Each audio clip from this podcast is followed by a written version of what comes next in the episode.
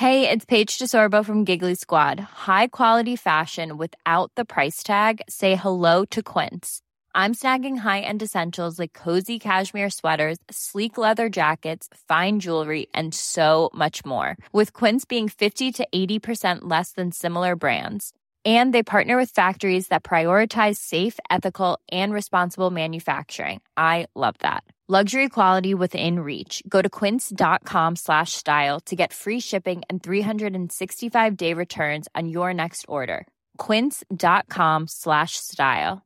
Imagine the softest sheets you've ever felt. Now imagine them getting even softer over time. That's what you'll feel with Bowl and Branch's organic cotton sheets. In a recent customer survey, 96% replied that Bowl and Branch sheets get softer with every wash. Start getting your best night's sleep in these sheets that get softer and softer for years to come. Try their sheets with a 30-night guarantee. Plus, get 15% off your first order at bowlandbranch.com. Code BUTTERY. Exclusions apply. See site for details.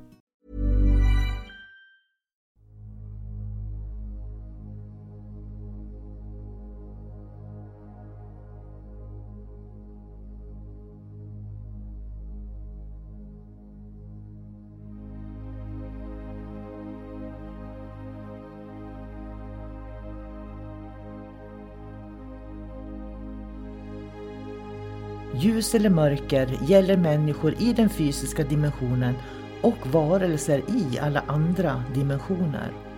För att kunna se vad som är vad behöver vi människor vara öppna för både ljus och mörker. Det kräver mod och ett öppet sinne.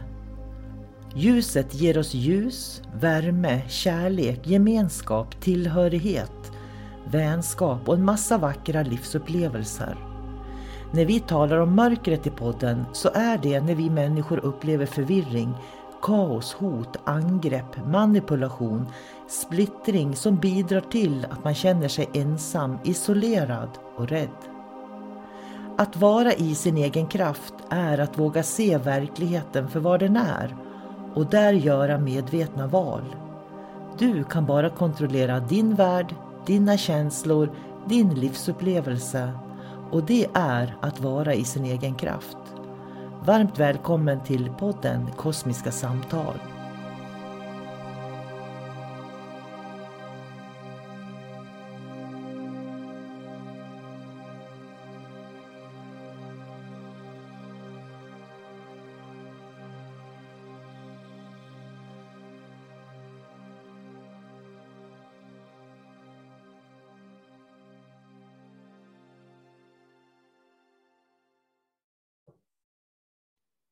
Hejsan och varmt välkommen till Kosmiska samtal.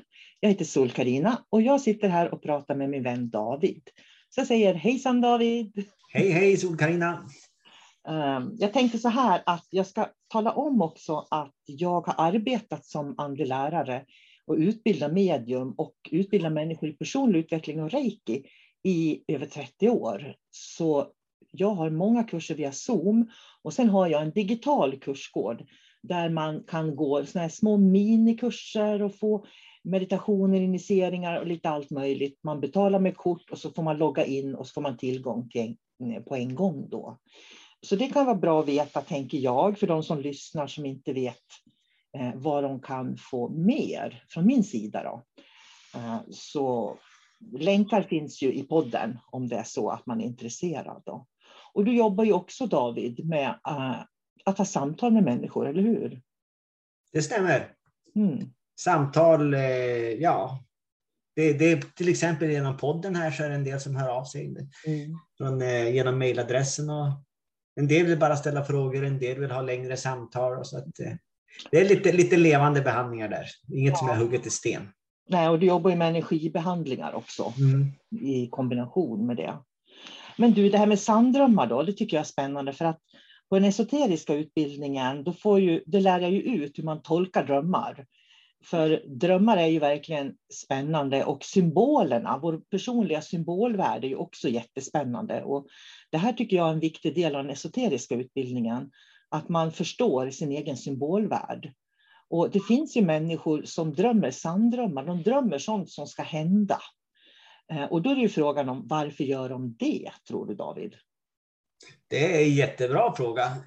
Är det så att de drömmer sanndrömmar, finns det då en tydlig plan för vad som ska ske i framtiden och de vet om den i förväg?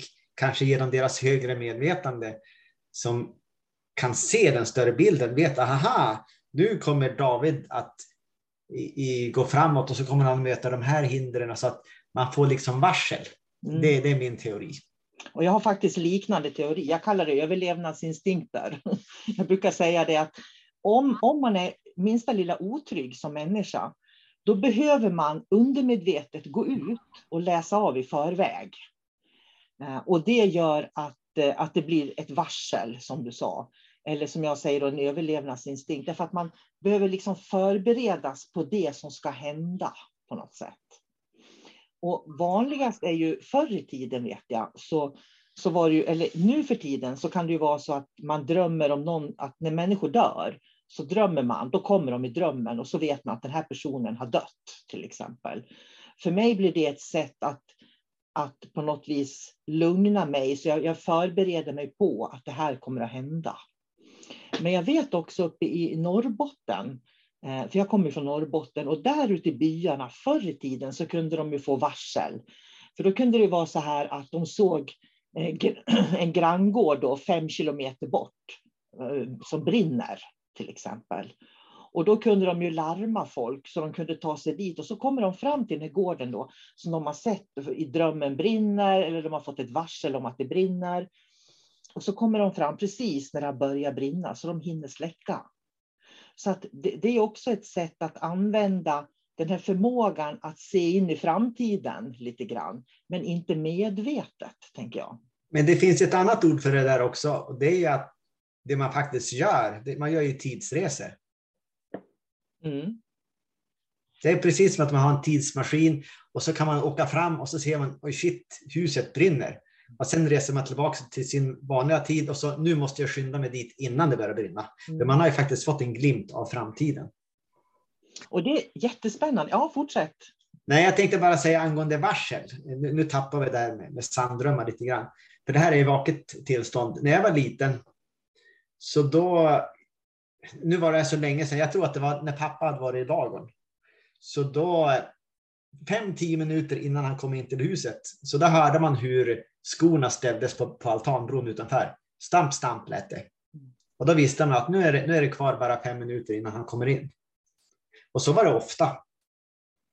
Och sen beror det ju på, det kan ju vara så att det är vi som programmerar det här beteendet också på olika sätt. Att man förväntar sig det här beteendet. Så i min värld, om jag förväntar mig ett varsel, då kan jag gå in och skapa de här ljudeffekterna innan han kommer hem. På något. Du vet hur det ja. brukar låta. Ja. Men det kan ju också vara så, jag tänker på, för jag har en liknande erfarenhet, en av mina söner. Jag vet när han kommer hem till mig, för jag hör också honom ta, ta i handtaget och kliva in i hallen innan han ens har kommit in. Och då har han kanske bara parkerat på parkeringen. Men det är precis som att när han tänker att nu ska jag gå till mamma, då är det som att jag tar emot den energin och så hör jag honom i dörren. Mm, men då är det ju inget framtidsvarsel egentligen, utan det är bara det att eh, ni två tonar in på varandra samtidigt. Ja, det, det, är ungefär som om man tänker på någon och så ringer de. Mm. Men jag tror att det hör ihop alltihop det här faktiskt. Jag tror att det hör ihop. För att jag tror att vi som varelser, jag menar, jag kan ju tänka på, om jag tänker på någonting från det förflutna som jag har varit med om, som jag vet om att jag har varit med om, så kan jag ju på något vis känna dofter och känslor. Jag kan liksom plocka tillbaka det minnet om jag bara har upplevt det en gång. Och då är det lite grann som din pappas skor i hallen eller min son tar i dörrhandtaget och så där. För jag vet hur det låter då, man känner igen energin. Eh, och jag tror att om vi kan vara 100 procent i oss själva, då är vi ju liksom nästan går omkring och lite småupplysta. Jag, jag, jag kan lyssna inåt och jag kan lyssna utåt. Och kan man lyssna både utåt och inåt, då tror jag att man kan liksom se sitt förflutna. Det finns där väldigt rörligt och tydligt. Och jag tror att framtiden finns där också då. Jag, jag ser det ju som att man raderar ut tid och rum. För på samma sätt som man ser framtiden om jag plockar fram ett minne nu, nu tänker jag på att ja, men när jag var hos mormor när jag var liten, jag minns hur det luktade, jag minns hur tapeterna såg ut.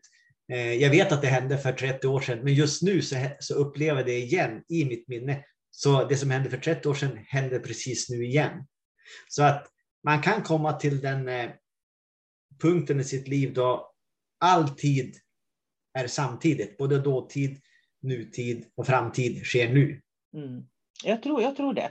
Och om man då drömmer sanddrömmar, att man drömmer på natten saker, eh, så tror jag att man gör det för att man inte klarar av att vara i här och nu och vara liksom i både framtid och förflutet samtidigt. För när man är det, då, behöv, då vet man ju vad som kommer att hända. Då behöver inte jag en sanddröm på natten när jag sover, så att säga. Och det är därför jag kallar det för överlevnadsinstinkter. Men, men det intressanta det är ju, vem är det som förmedlar sanddrömmen? Mm. För det, i det bästa av världar så är det ens högre medvetande som visar en bild och, och förbereder dig för vad som komma skall. Men sen finns det också andra varelser runt omkring som kan influera dig och berätta saker och ting. Eh, guider, änglar, eh, demoner, utomjordingar som har egna personliga agender. Som också kan har ha förmågan att på något sätt visa en, en möjlig framtid som stämde in. Så vem är det som ger informationen? Men jag tycker att på något sätt är det ju det som är relevant här. Ja, och det, det, är därför som jag tänker så här, att egentligen så, skulle, så behöver vi inte drömmarna på natten när vi sover eller sanddrömmar eller vad det kan vara. Därför att så länge vi behöver drömma för att förstå verkligheten så är vi inte 100 procent i vår egen kraft, tänker jag. Nej, och sen, eh, jag vet en som har gått en sån här drömtydarkurs eh, och det är ju det är säkert jättebra. Men jag har ju fått förklarat för mig vad vad, vad symbolerna i drömmarna betyder och det är väldigt specifika saker. Det är så här, eh, ja, men en båt betyder en sak, en dörr betyder en annan sak, en eh, träd betyder en tredje sak och då blir allting väldigt statuskt. Mm. statiskt. Så om jag till exempel, nu, nu hittar jag på att träd betyder, eh, inte vet jag, det betyder liv till exempel. Om jag drömmer om träd då, betyder det, då, då kommer jag bli präglad och tro att jaha, det betyder liv, jag kanske ska få ett barn till, tänker jag då. Mm. Fast det kanske bara var ett träd i drömmen. Det behöver ju inte betyda någonting. Så att man kan liksom bli besatt av drömmar också och, och lägga egna tolkningar i dem som inte är relevanta. Det är därför det är så viktigt att tolka sina egna symboler. För om jag skulle säga roddbåt, till exempel, då kanske en person tänker, oh, gud så hemskt, jag kommer ihåg när jag var liten och, och båten tippade, jag höll på att drunkna. Medan nästa roddbåt, åh, jag kommer ihåg när jag fiskade med morfar eh, vackra sommardagar. Så jag menar, roddbåt betyder ju olika saker för olika människor. Och det är därför det blir så fel om man använder en drömbok. Därför att om du använder en drömbok då, eller att det är statiskt vad allting betyder, då, kommer du, då, då, då stoppar du in dig själv i en garderob där du inte lär dig att tolka, tolka dig själv, så att säga. Ja, och sen är det också det att den som har skrivit den där boken, du har ingen aning om vad det är för person heller. Nej. Så att det är inte säkert ni är kompatibla. Nej. På något sätt. Jag brukar säga att vill man om, om man vill lära sig att tolka drömmarna så kan man absolut använda en drömbok, men då ska man ha världens minsta drömbok. Så man ska inte ha en drömbok med för mycket tolkningar. Eh, så att man, det går att lära sig statiskt, men när man har lärt sig statiskt, då ska man släppa det och börja liksom låta drömmarna få, få inspirera mer. För att för mig så kommer drömmarna, det vi drömmer på natten, det kommer från vårt undermedvetna. För jag tror att vi har någonting naturligt i oss som driver oss mot upplysning, att vi vill bli upplysta. Jag vill veta allting. Jag vill ha svar på allt. Jag vill vara här och nu i alla tider och utanför alla tider. Liksom. Det tror jag är ett naturligt tillstånd för oss. Men när vi begränsar oss, som vi gör, vi människor, då får vi liksom den här medvetna världen som vi lever i och så har vi den här undermedvetna världen. Och när vi sover, då försöker den undermedvetna världen hela tiden att eh, eh, kommunicera med oss. Och ett exempel på det, det är liksom så här. Jag vet, jag har en elev som hon ser hjärtan överallt. Och hon ser verkligen hjärtan. Jag brukar tänka på det ibland, för jag tänker ja, men jag ska också börja leta hjärtan, men jag ser inga hjärtan. Hon ser hjärtan i maten, i gräset, på himlen, du vet, överallt sådär. Och varför ser hon så mycket hjärtan men inte jag då, om jag går ut nu till exempel? Jo, det har att göra med att hon har programmerat i sitt undermedvetna att hjärtan är viktiga för henne. Hon fotar dem, hon blir glad av dem, hon känner sig hel kanske till och med. Och det gör att hennes undermedvetna säger jippi, nu vet jag hur jag ska kommunicera med henne genom hjärtan. Så, så varje gång som hon Eh, som det undermedvetna, liksom undermedvetet då ser ett hjärta någonstans, då kommer hon automatiskt att putta hennes huvud åt sidan så hon kan se det hjärtat, om man säger så. Så tror jag att vårt undermedvetna funkar, för att vårt undermedvetna vill inget högre än att vi ska må bra och ha psykisk hälsa egentligen. Och det är därför som det jag fokuserar på, det som är viktigt för mig, det kommer det undermedvetna vilja ge mig mer utav, tror jag. Ja, och försett oss i olika miljöer helt enkelt. Ja.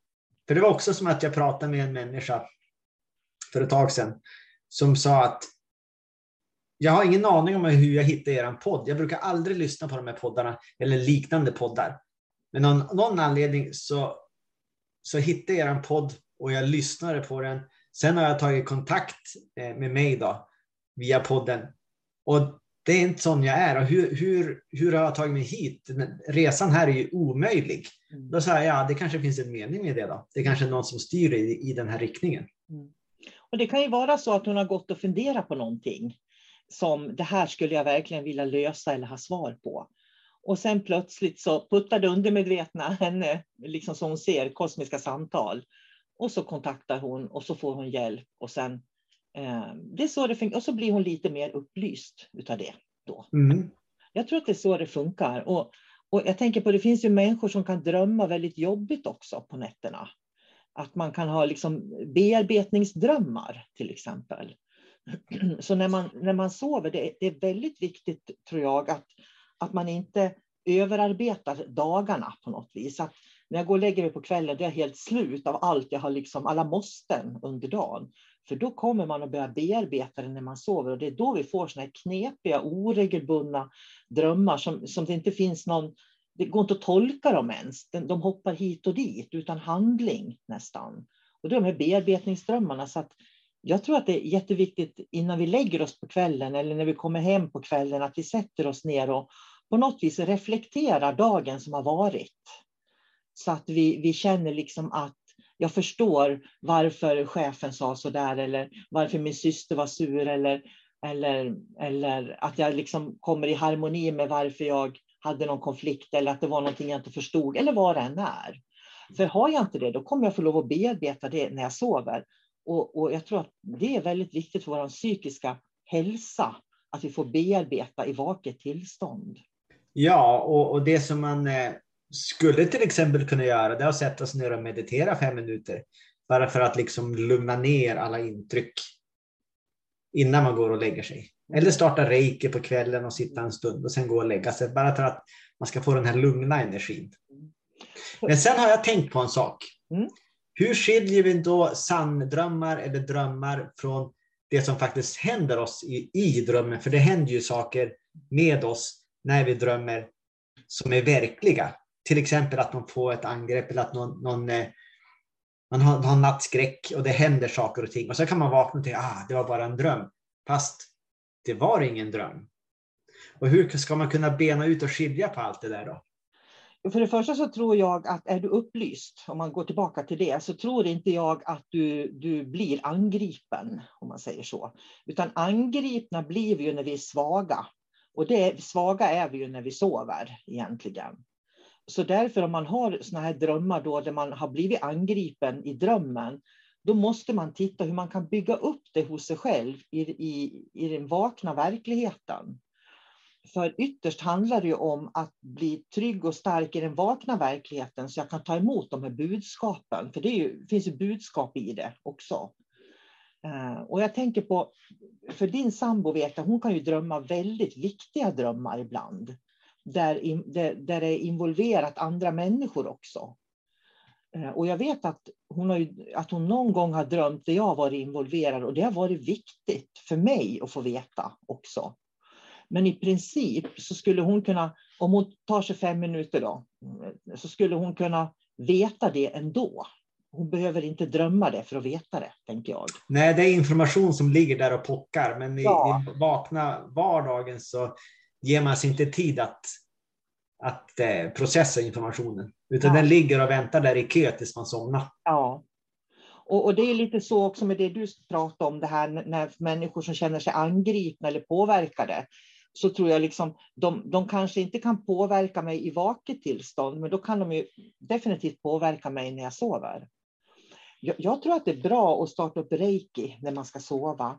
Jag tror att det är bra att man drar in sin aura, om man säger så, när man ska sova. Så när man ska sova så tror inte jag man ska ligga och tänka på jobbet och människor och allt det där som händer utanför. För då expanderar man ut auran och då är det mer som kan ställa sig i auran, tror jag. Så att jag tror att när man ska sova ska man dra ihop auran in till sig själv. Och det är därför jag gillar reiki då. Lägga händerna på sig själv och så bara sjunka in i sig själv helt enkelt. Och det är därför som folk få dålig nattsömn, för de ligger och oroar sig och tänker och löser problem i sömnen. Och då, då kommer det att bli livligare nattarbete också. Så tänker jag. Eh, ja, och jag vet ju också av erfarenhet nu att det är många som eh, använder de här termerna att när man sover så då gör man eh, astralresor. Det kan vara ofrivilliga astralresor och då är kroppen oskyddad till exempel för, för angrepp och på sätt och vis så kan de ju ha rätt, men det handlar ju om okunskap mycket. För det första så ska vi inte göra det avancerat och säga att eh, astralkroppar hit och dit. Använd bara ordet dimensionellt resande. Mm. Då blir allting mycket enklare. Du sover, du har ett medvetande. Medvetandet har inte samma begränsningar eh, som du har i ett vaket tillstånd och då besöker du en, en större värld. Det är så det är. Mm. Och det är ingenting konstigt med det. Men du är ju egentligen inte oskyddad om du har, eh, är medveten om, eh, om du har gjort den här läxan, att du, har, du känner dig själv, du vet om det är, du har liksom eh, dragit upp ditt ljus, i, fyllt upp, man kan säga, ja men ditt sovrum till exempel, med ljus. Och då visst, då kan man göra resor, helst ska man göra resor på ett medvetet plan och inte när man sover. Då. Det är det absolut bästa, för då får du ta del av informationen direkt. Men om du skulle råka fara iväg på en resa i din sömn så är det ingen fara skedd. För då är din medvetenhet så förankrad mm. i din fysiska kropp så att ingen kommer åt dig i alla fall. Mm. Jag tror också det faktiskt, eh, att det fungerar så. Men jag tror inte det är så enkelt att alltid leva efter det. Därför att det pågår så mycket i våra liv så det är så lätt att vi tar med oss livet in i sängkammaren, i drömmen, liksom, på något sätt. Ja, och det är därför som till exempel jag berättade i vår förra podden att jag var också utsatt för ett mörker upptryck mot en vägg. Mm. Och jag var väl i en svacka just då när, när jag somnade där också. Att då var jag, det fanns någon kraft som kunde komma åt mig just då. Mm, för, för att jag kanske var splittrad i tanken, jag hade fokus på annat och så hade jag glömt bort mig själv längs vägen. Mm. Och då blev jag ett, ett, ett lättare offer. Så att jag menar alla, ingen är ju perfekt om man säger så, utan det är hela tiden när man gör ett misstag då ska man liksom göra om, göra rätt och så få styrka av det, få erfarenhet. Och det är så fint det där att, att eh, som du, nu tappar jag orden igen, det är min säljhjärna, gärna blir tokig på den. Jag tappar så mycket ord, men du sa någonting väldigt bra där, som jag, jag tappade helt nu då. Men eh, vad var det jag skulle säga? Nej, det försvann. Att ingen, ingen människa är perfekt. Ja, ingen, ingen lärare är perfekt, ingen andlig mästare är perfekt, utan ingen kan hålla en, en, en, perfekt hög nivå, utan alla har dalar och, och eh, berg, då, toppar. Ja, och det var det jag tyckte var så bra, därför att det är precis det du sa nu som människor måste tänka på. Och det är det här att det, du kommer inte till en plats i livet där du är superlycklig och allting, det är så hög vibration, 100 procent varenda dag året runt, utan för mig så handlar det om just det här att, för, att kunna känna skillnaden. Är jag här och nu så, så kan jag liksom känna att ja, men nu har jag en hög vibration i rummet. Eller nu eh, känner jag liksom att vibrationen går ner. Och då låter jag mig inte följa med och ätas upp av det, utan jag är medveten om att vibrationerna sänks. Och, och, det är det här som för mig är medvetenhet, att jag kan liksom känna de här nyanserna under dagen. Vilket innebär, om det är en sån dag när det är låga energier som det kan vara. Jag tänkte på, du berättade om din dag, det börjar med en det ena och en det andra. Då gäller det liksom, okej, okay, här är jag medveten om att jag har varit med om de här äh, tråkiga sakerna idag. Liksom. Eh, så jag, tar, jag, är lite extra närvarande så att jag inte ska liksom, snubbla över något mer på något sätt. ja, så är det ju. Eh, vad ska man säga om det där? Att, att eh, nu, är, nu är det jag som har en cellgiftshjärna. Nu har jag tappat tråden här. Ja, men vad, vad skönt att höra att man kan ha det utan att ha, ha fått cellgifter. Hörde du. Det tyckte jag var bra. Ja, det var intressant. Ja, eller hur? Nej, men jag tror bara det att du gick in i din dag nu, när du, det, det, det du har varit med om. Eh. Jo, jag, jag, jag bytte plats, tid och rum här för ja. ett litet tag. Du men, lite bakåt i tiden, tror jag. Nu, nu minns jag vad jag skulle säga. Ja, men det är ungefär som att eh, ibland så kan åtminstone jag börja upptäcka att ja, men nu är det någonting som bubblar inom mig. Nu börjar jag känna tecken på att jag blir irriterad jag kanske börjar skaka lite grann. Nu är jag på väg att bli arg. Och när man har sett de där signalerna, när man har tytt tecknen, då kan man göra någonting åt det också, precis som med allting annat. Så då kan jag bara, nej men nu ska jag lugna ner mig, nu ska jag gå in och ta en kopp kaffe, nu ska jag in, ändra eh, sinnesstämning här. För det kan man ju göra om man jobbar på en medveten nivå. Och det är där den stora utmaningen är, att, eh, att verkligen kämpa för att nu ska jag byta sinnesstämning. Mm. För ibland så, för många människor så blir de jättearga på en gång. De liksom exploderar. Men verkligheten är ju så att det har ju byggts upp under en längre tid. Ingenting kommer ju bara pang, pom, bom sådär, utan om man tyder tecknen så kan man också tygla sina egna känslor och göra någonting åt det. Och det där går så hand i hand med det här med det undermedvetna. För det är att ingenting kommer liksom av, som en överraskning, det kommer någonstans ifrån. Vi har haft någon typ av fokus som gör att, att vi, vi hamnar i vissa saker, eh, helt enkelt. Ja, jag menar det kan ju vara att man har en, en väldigt stor besvikelse som man har haft under många, många år. Och så en, en eh, vacker dag så då eh, eh, går man ut på stan och börjar göra massa våldshandlingar. Eh, och det gör man ju inte av en slump, för backar man bandet då kan man alltid hitta liksom en ursprungskälla. Och hade man tagit hand om problemet under tiden, då hade man aldrig hamnat där på, på gatan och eh, begått de här brotten till exempel. Så att allting gör man ju av en anledning. Mm. Och, och, och, det är ju så att jag tänker på om man nu skulle göra någonting som man verkligen inte vill göra, eller att det händer någonting som man känner att det här vill inte jag ska hända igen. Då måste man ju också sätta sig ner någonstans och titta, vad kan jag göra för att förhindra att det här händer igen? Eller vad kan jag göra för att hantera mina känslor så jag inte går ut och gör våldshandlingar? Det är ju medvetenhet, det här med att veta att jag kan påverka faktiskt. Och jag kan påverka hur jag agerar i världen. Jag tycker att alltihop det vi pratar om hör ihop med det här också med sanddrömmar eller nattdrömmar, med det undermedvetna och det medvetna jaget.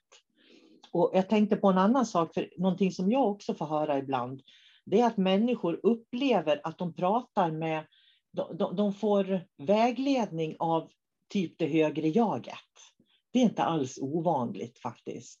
Att man upplever att man blir Eh, undervisad i drömmen. Och det är så vackert tycker jag, för att de människor som jag har mött som upplever att de blir undervisade när de, liksom när de sover, de vaknar och vet, vet saker, de har blivit undervisade då av någon ljusvarelse och sådär. Så den undervisningen de får är väldigt kärleksfull och varm. Och det är också ett tecken på att det är någon, en, en bra dimension du har varit i. Därför att du mår bra när du vaknar, så att säga. Mm. Och sen tänker jag på, eh, för jag är ju så lyckligt lottad att jag får sova till jag vaknar. Det, det, är det som händer när barnen flyttar hemifrån, jag får styra över min egen tid. Då kan jag liksom bestämma när jag vill kliva upp på morgonen och inte. Och jag ställer inte klockan på morgonen, utan jag låter mig själv sova till jag vaknar. Och det är otroligt skönt, för när jag vaknar, då, då börjar jag med att bli medveten om att jag är vaken. Och sen blir jag medveten om det här, dröm, det här mellantillståndet. Det är precis som att jag väntar till medvetandet har landat helt i kroppen på något vis. Och precis där i den skarven, när jag liksom blir medveten om att jag är vaken, men jag har inte öppnat ögonen och klivit upp ur sängen. Där kan jag uppleva en otrolig närvaro och kontakt med mitt högre jag. Och det, det har liksom till och med fått en röst. Så det är någonting som jag rekommenderar alla att Sov så att du är utvilad och vaknar av dig själv. Utan att du vaknar med, åh herregud, nu måste jag göra det och det och det och det och det. Utan bara vakna och bara känna att nu håller jag på att vakna från den här nattsömnen. För det är en fantastisk upplevelse faktiskt. Mm. Men det, ja. går, det går inte om man har hundratusen saker att göra. Nej, det, det går inte. Eh, jag tror säkert att människor känner igen sig i det jag ska säga nu. Att jag har ett par gånger i mitt liv så har jag haft en otroligt eh, påtaglig dröm. Och så har man ju vaknat då och så har man stigit upp och så äter man frukost och så gör man det man ska göra. Man kanske har farit till jobbet. Men jag är fortfarande kvar i drömmen. Den släpper inte taget. Eh, och det kan ju, ibland kan det gå liksom en halv dag och jag känner att jag är inte tillbaka. Det är precis som mitt medvetande är inte tillbaka till fullo utan 50 procent är i en helt annan dimension och gör helt andra saker. Och det blir en sån otrolig krock så att det är ungefär som att man har två magneter mot varandra som, som eh, de slår inte ihop utan de stöter ifrån varandra. Eh, medvetandet går inte in i min kropp som det är tänkt. Och eh, det är bara intressant att jag ja, reflekterar, reflekterar över det. Vad, vad beror det här på? Är det för att jag har vaknat för snabbt och, och mitt medvetande är kvar någon annanstans? Faktiskt är det. Och det tar sig inte tillbaka för att jag inte tillåter det för att jag hamnar i någon slags limbo. Hur, hur tolkar du själv det då? Om du skulle titta. Jag tänker hur, det där har jag också varit med om. När man liksom känner hur man än skakar på huvudet ungefär så, så kommer man inte tillbaka och ser verkligheten som vi lever i. Nej, det är precis som att man är kvar i drömmen. Ja. Och eh. vad, vad, gör du då? Vad tror du det beror på? Alltså det som jag tänkte nu, det var att hade jag eh, gjort som du, att jag hade vaknat så hade jag legat i, i, kvar i sängen och så hade jag låtit medvetenhet komma tillbaks på ett med, med, medvetet sätt. Då hade det aldrig blivit så här. Mm. Utan det är väl det att jag bara tvärhoppar upp och så, ja, och så ska jag göra det och så ska jag göra det och så ska jag göra det. Och då har man liksom stängt mm. kanalen på något sätt till medvetandet. För det är ju ute och, och uppenbarligen är det ute och fladdra i någon ja. annan person. Men i och med att jag vaknar och medvetandet inte hinner tillbaks på något sätt, då har jag strypt den kanalen. Men det kanske inte är ute och fladdrar, det kanske är i alla dimensioner samtidigt. Bara det att när huvudet kommer med så, så bestämmer huvudet formen som medvetandet ska vara i. Det kan ju vara så också. Så kan det vara, att huvudet sätter begränsningar. Nu ja, får det vara nog. Inget mer tjafs, utan vi har viktiga fysiska saker här ja. att göra. Och så väntar bara medvetandet där på att liksom få tillåtelse av hjärnan att komma ner. Ja, för på något vis tror jag att medvetandet lämnar oss inte. För skulle medvetandet lämna oss, då tror jag vi skulle dö faktiskt. Så jag tror bara att medvetandet lämnar oss när vi dör.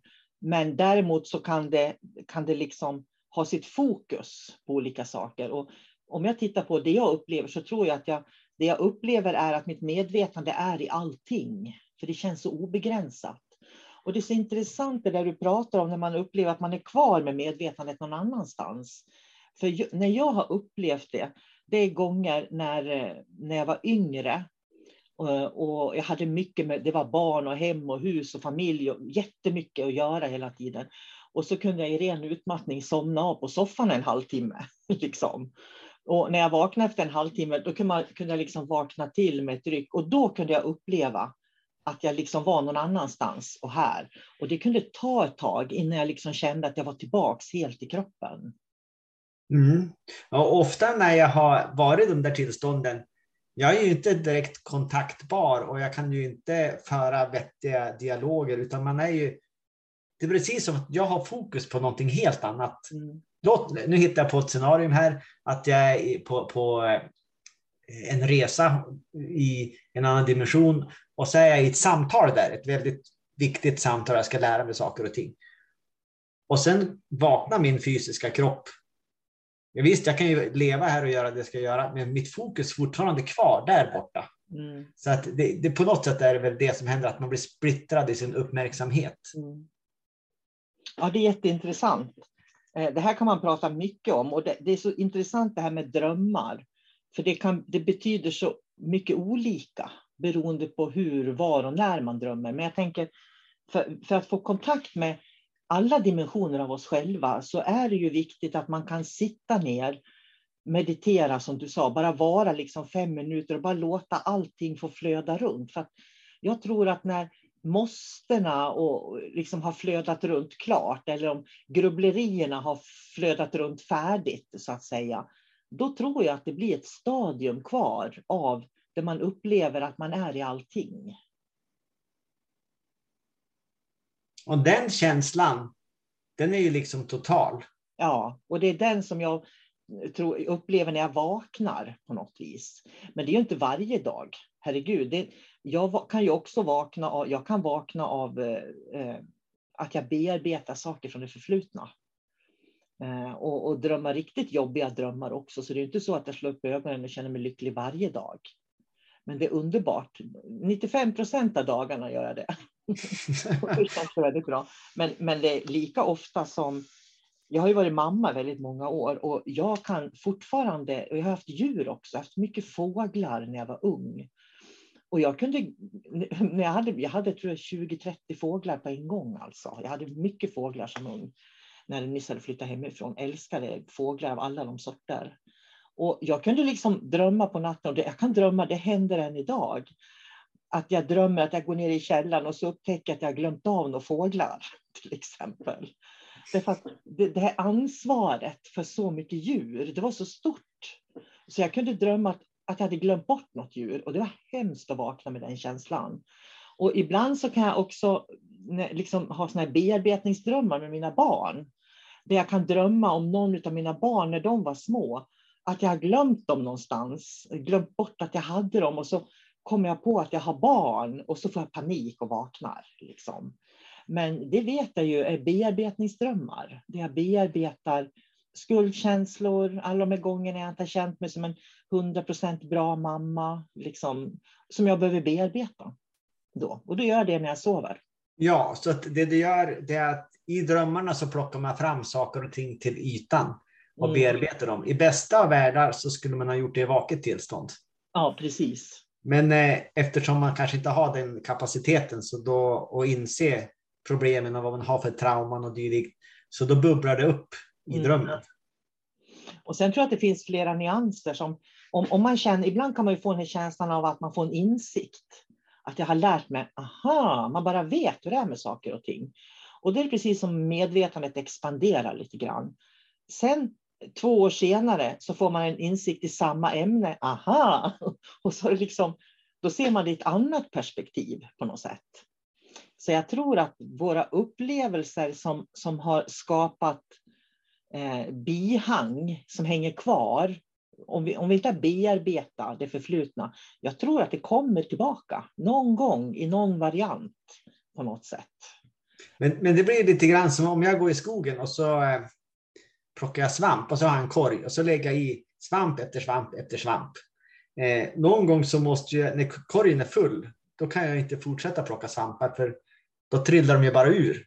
Så man måste plocka ur eller äta upp alla svampar också som är nederst i där. Du måste hem och tömma korgen först. Precis. Och bearbeta, för annars kommer svamparna ligga där och bara bli mer och mer och mer och mer. Utan man måste göra någonting med dem här. Man måste ha en plan med alla svampar och bär som man bär hem. På något sätt. Och det tycker jag var en jättebra avrundning på den här podden, eh, David. Om inte det är något annat som du vill tillägga. Vi har ju pratat lite sanddrömmar nu och drömmar och nattdrömmar och dimensionsresor lite grann också. Så det var en jätteintressant podd tycker jag. Mm. Ämne som vi inte har berört egentligen förut. Även om vi hela tiden pratar om dimensioner på något vis. Nej, jag har väl ingenting att tillägga just nu. Utan eh, ni som lyssnar, nu får ni börja tänka på det här på ett mer eh, ingående sätt när ni ska sova till exempel. Hur sover ni? Vad vill ni uppleva när ni sover? Och eh, liksom tänk på hela händelseförloppet. Hur vill ni att er natt ska vara? Ja, och vet du, är det så att man känner att det där har de ingen koll på, då tycker jag de ska höra av sig till mig så ska jag lära dem reiki. Eh, klassisk japansk reiki. För det var så roligt på Reiki-podden eh, så intervjuar jag ju elever som har gått klassisk japansk reiki. Jag tror jag intervjuar, jag pratar med 10-15 elever, någonting sånt. Varenda en av dem pratade just om hur de känner sig mer avslappnade och har fått bättre nattsömn. Eh, så att det är liksom väldigt signifikant när man kommer till ro med sig själv, att man också får en bättre nattsömn och kan bearbeta sitt liv bättre också. Eh, så det hör ihop. Så känner man att herregud, jag har ingen koll på det där, ring mig så ska jag lära dig reiki känner jag. Det här är viktigt att ha koll på tycker jag faktiskt. Ja, för sanningen är ju den att sömnen är ju otroligt viktig. Mm. Eh, för vi är ju fysiska varelser och vi behöver sömn för att fungera. Mm. Utan sömn så blir vi knäppa till slut. Mm. Så att det, här är ju, vill man lösa liksom eh, nästan alla problem i sitt liv så börjar det med bra sömn. Mm. Så är det. Och sen så kan man, man behöver inte sova 10 timmar per dag eller eh, 12 timmar. Det blir, behöver ju inte betyda att man har fått bättre sömn. Det kanske räcker med att man sover fem timmar och har sovit väldigt bra så är man pigg sen. Så det är liksom, man måste vara effektiv i sin sömn. Ja, och jag tror att det där varierar i livet också. Eh, jag menar, på hösten kanske jag behöver mer sömn än på våren. Eh, när, när, barnen är små får jag mindre sömn än vad jag får när barnen har flyttat hemifrån. Så att på något vis så måste man också titta på hela sitt liv. Eh, för, för har jag mycket omkring mig i livet, då krävs det ju mer planering för att jag ska få den här ron också med nattsömnen. Eller kunna bearbeta eh, det jag har drömt om på natten och sådär. Och jag skulle rekommendera alla som känner att de är i de här bearbetningsfaserna i livet. Skriv dagbok när du vaknar. Skriv ner vad du har drömt om på natten. För att skriver man ner det direkt, då finns det ju kvar och då kan man analysera det senare. Och oftast är det lättare att analysera det i efterhand mot precis när det pågår faktiskt. Ja, för då är man känslomässigt bunden till drömmen. Ja. Det är lättare om man kan se det objektivt sen. Ja, och sen tycker jag att vår bok som vi har skrivit om demoner är väldigt bra. Om det är så att man är lite orolig för att det inte är så bra det man får vara med om, då rekommenderar jag den boken för att i den så har vi skrivit en hel del om hur man kan påverkas dimensionellt. Eh, och, och, och det är viktigt att veta det så man inte accepterar rädslan, eh, om man säger så, och låter den eh, äta upp en sen när man vaknar på dagen eller så. Då.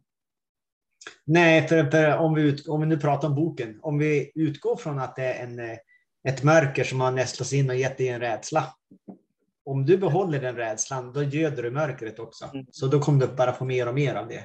Mm. Så att eh, ändra beteendemönster, vara observant, eh, bjud in den frekvens som du vill befinna dig i. Mm. Eh, och liksom lös dina problem, dina trauman så gott det går när du är vaken. Då kommer du att sova bättre nattetid också. Mm. Tack så mycket för ett bra samtal David. Mm, tack själv. Och tack till alla er som lyssnar och hej då. Hej då. Normally being a little extra can be a bit much. But when it comes to healthcare, it pays to be extra. And United Healthcare makes it easy with Health Protector Guard fixed indemnity insurance plans. Underwritten by Golden Rule Insurance Company, they supplement your primary plan, helping you manage out of pocket costs without the usual requirements and restrictions like deductibles and enrollment periods. So when it comes to covering your medical bills, you can feel good about being a little extra. Visit uh1.com to find the Health Protector Guard plan for you. Mom deserves the best, and there's no better place to shop for Mother's Day than Whole Foods Market. They're your destination for unbeatable savings, from premium gifts to show-stopping flowers and irresistible desserts. Start by saving 33% with Prime on all body care and candles. Then get a 15-stem bunch of tulips for just $9.99 each with Prime. Round out Mom's menu with festive rosé, irresistible berry chantilly cake, and more special treats. Come celebrate Mother's Day at Whole Foods Market.